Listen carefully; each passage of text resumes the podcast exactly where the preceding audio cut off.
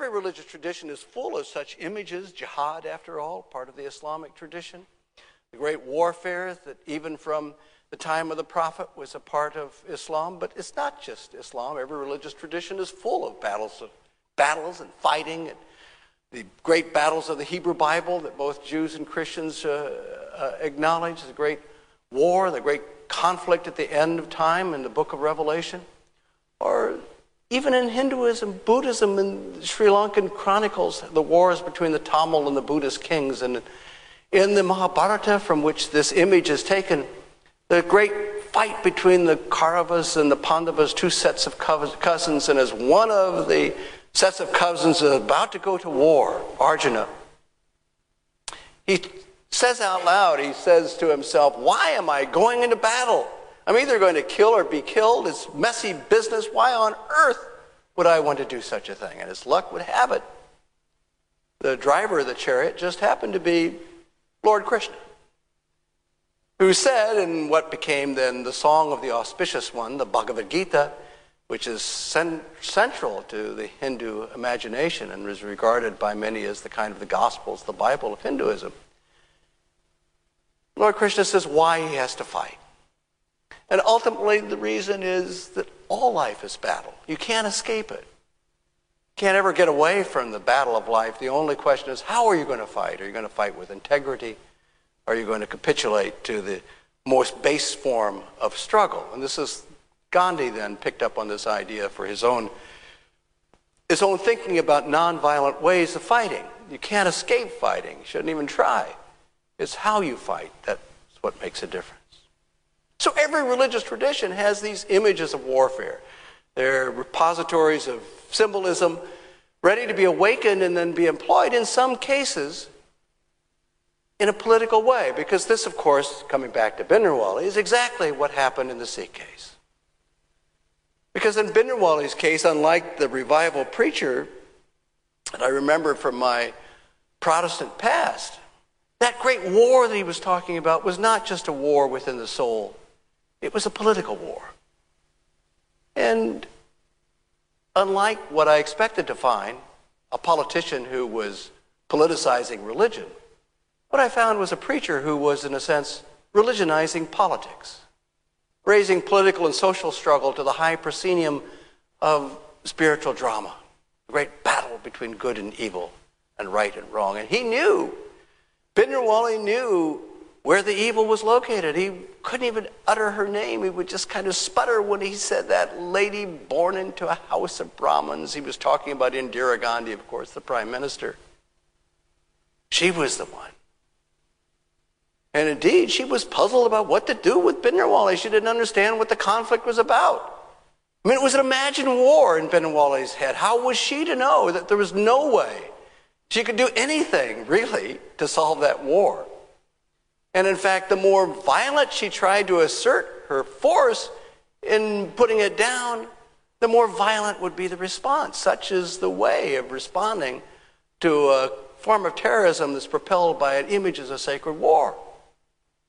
She wasn't the first political leader to make this tragic mistake and listen to the advice of her generals. Oh, don't worry, Indira, we have a plan. We're going to tippy toe in in the middle of the night in the Golden Temple where Bhindranwale is hiding out, and we will do away with them. We will, we will cut off the leadership, just get to the leaders and do away with them, and we'll get rid of this terrorist movement forever. That's what they told her, and she bought the idea, and sure enough, they tried disastrous military operation. They had to bring in tanks Uh, to, to knock down the entrance to the Golden Temple. And finally, when they got in, there were a thousand pilgrims in between the soldiers and Bhindranwale. They eventually killed him, but they also killed a thousand innocent Sikh pilgrims who had come there just to be at the precincts of the sacred shrine of the Golden Temple. And later that year, Mrs. Gandhi's own bodyguards, who were Sikhs, pulled out their automatic rifles as she walked from her, her home to, in the lovely gardens of New Delhi, to her office and riddled her full of bullets, and she lay bleeding and dying on the ground.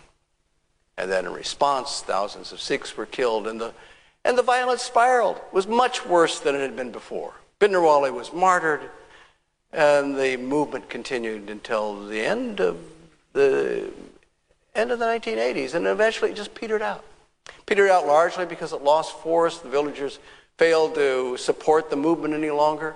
It wasn't the tough strategy that Mrs. Gandhi adopted that had that was successful. It was simply that this vision of warfare, this great war, just dissipated over time, as fantastic images do. Well, this idea of religious challenges to the secular state has happened earlier in Sikh history. I was in India in the 1970s when another movement, this one a Gandhian movement led by Jayaprakash Narayan, the Gandhian leader, had stopped the Indian government in its tracks with what he called total revolution, a protest against the corruption of political life. So the protests of the Sikhs, although violent, were new in that sense. They were part of a tradition of, of religious critique against the secular state that had already emerged in the 1970s and then later, and with the Jan Sangh Party and later with its successor, the BJP, the Bharatiya Janata Party, uh, became the largest religious nationalist movement in the world and for a time ruled the Indian government.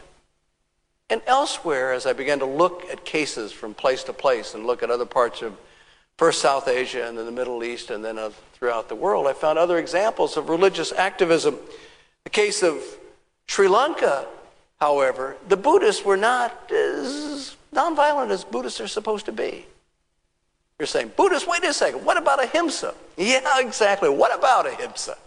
I mean, after all, it was a Buddhist monk who assassinated one of the Sri Lankan prime ministers, Bandaranaike. So when I went to Sri Lanka, and the Buddhist monks were very much involved in an activist movement against the government because of the government's uh, trying to deal with the Tamil separatist uh, situation in the north. And by the way, as recently as a month ago, there was a peace rally in downtown Colombo of Christians, Tamils, Hindus, uh, Muslims, Buddhists, all marching for peace when around the corner came a group of these orange clad Buddhist monks with clubs in their arms and they started beating the peace protesters and said, Go away, go away. If you want peace, go to Jaffna in northern Sri Lanka. Don't come here. These are Buddhist monks. When I asked one of the leading monks in Kandy how they could possibly support violence, he said, Oh, we don't support violence in the Buddhist tradition. We believe in ahimsa. I said, Yes, but what, what about all these activities that your young Buddhist monks are taking part in? He said, Well, he said, you know, as Buddhists, we believe in ahimsa, but we also believe in karma. And some of these evil leaders receive their karma more quickly than they would like to. he wouldn't say how, but you get the point.